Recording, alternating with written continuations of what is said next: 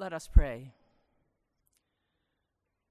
O God, let the words of my mouth and the meditations of all our hearts be pleasing in your sight, our rock and our Redeemer. Amen.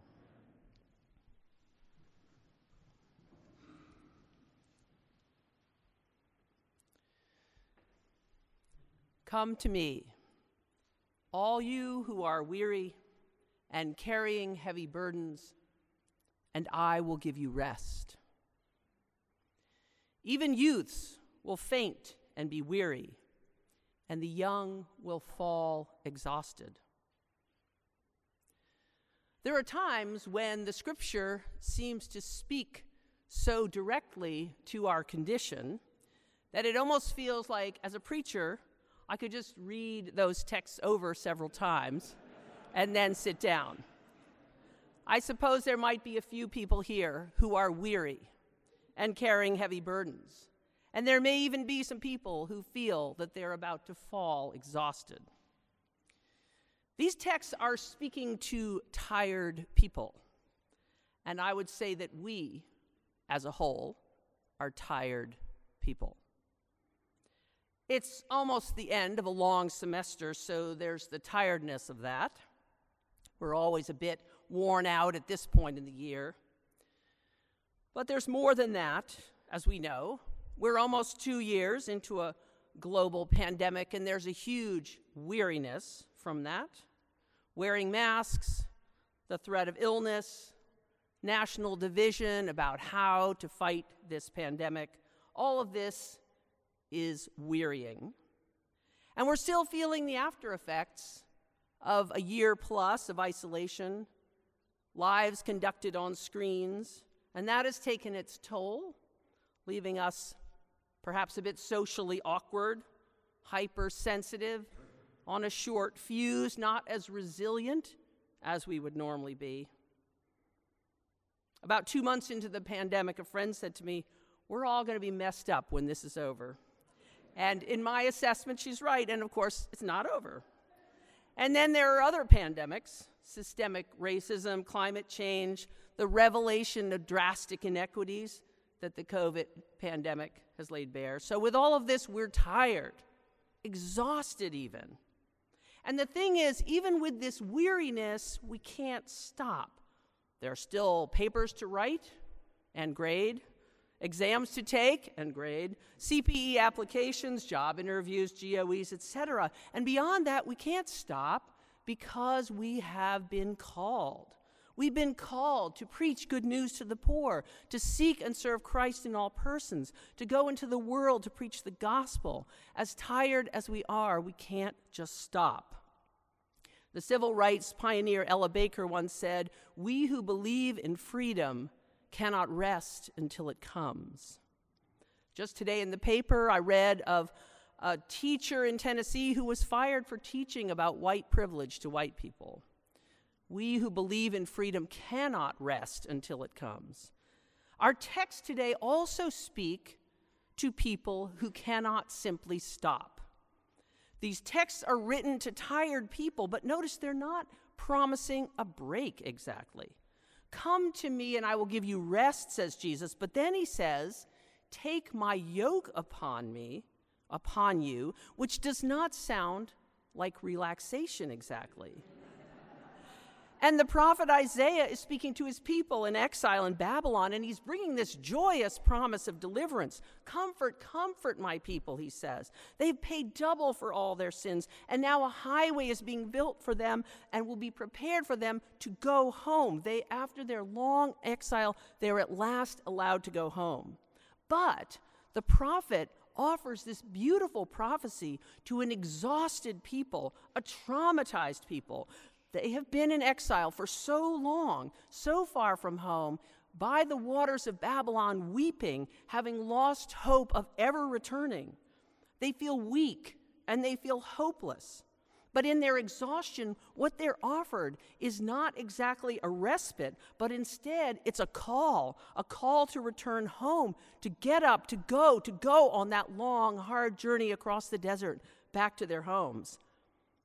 And we don't hear exactly what they say to the prophet, but I can imagine them saying, Well, this promise is all very well, but we just don't have the strength. We don't have it in us to make that journey home. We're too tired. We're too weak. We're too powerless. It's impossible. Now, things may feel impossible to us right now in our exhaustion. Impossible to finish the work that needs to be done. Impossible to return to wholeness as individuals and as a nation and as a planet. Impossible to find a way home. The burdens are too heavy and the way is too long. Now, when the exiles felt that way in Babylon, it was because they had lost something even more precious than their homeland. They had lost their faith in God. They had become convinced that God was no longer with them. As it says in the reading today, they say, My way is hidden from the Lord, and my right is disregarded by my God. God no longer sees us. God no longer cares for us. God no longer remembers God's covenant with us. And if that's true, then of course they can't make the journey home. How could they find the strength after all those years of exile? And of course, it makes sense that they would start to doubt that God was with them after all those years. And it makes sense that after these years of multiple pandemics and all the burdens we carry, it can be hard to trust that God is with us. And even at a seminary, and maybe especially at a seminary, strangely enough, it can be easy to lose faith and to lose hope in the long journey. And it can be easy to start to think that God has forgotten about us. But that's why we need prophets, because the prophet tells us that it is just the opposite. God could never forget us. We are graven on the palms of God's hands. It's we who have forgotten about God. God could never forget about us, for God is faithful, and God is with God's people, and God loves them with an everlasting love. You are precious in my eyes and honored, and I love you, it says a few chapters later in Isaiah. When you pass through the waters, I will be with you. And the rivers will not overwhelm you. When you walk through the fire, you will not be burned. The flame shall not consume you. Yes, it is too much for you on your own to make the journey home. But your strength doesn't come from you, it comes from me, says the Lord. Have you not heard? Have you not known? The Lord is the everlasting God, the creator of the ends of the earth. He does not faint or grow weary. It's not because of who the people are. It's not because of their own strength native to them that they'll be able to make the journey, but because of who God is. The God who created all things and set the stars in the heavens and called them by name, has strength and power that no weariness can affect, no earthly force can match. And what it says in our reading is that God gives God's power to the powerless, strength to the weak. On their own, even the young will fail and faint and fall exhausted. It's true, they never could make it home by themselves.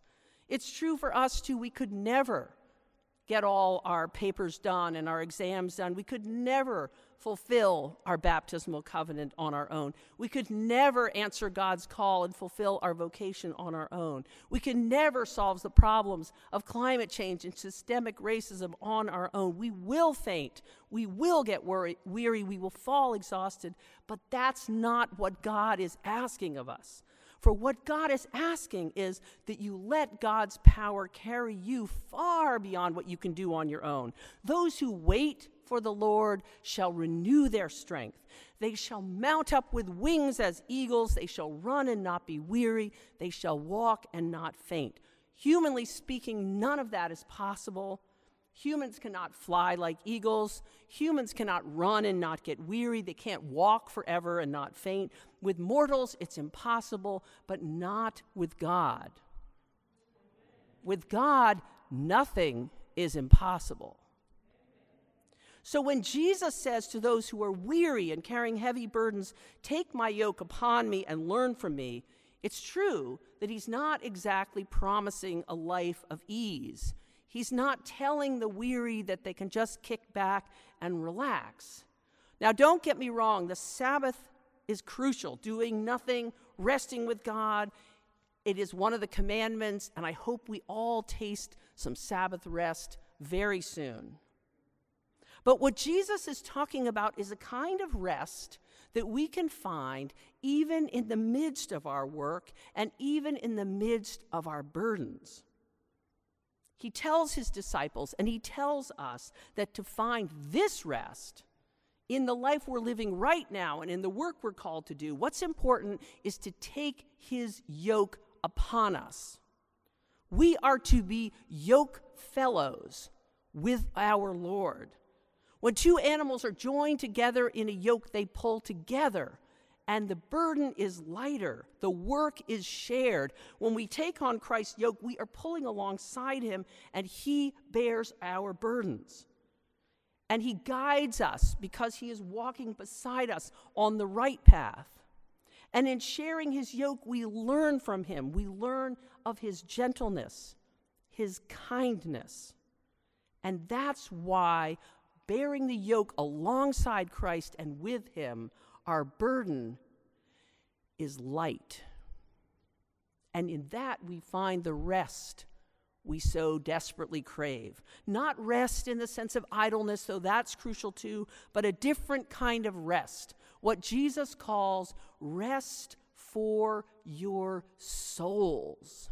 Rest for your souls. We will find rest for our souls if we share the yoke with Him, if we partake of His strength and His kindness. We'll find rest for our souls when we know that He's walking alongside us, bearing our burdens with us.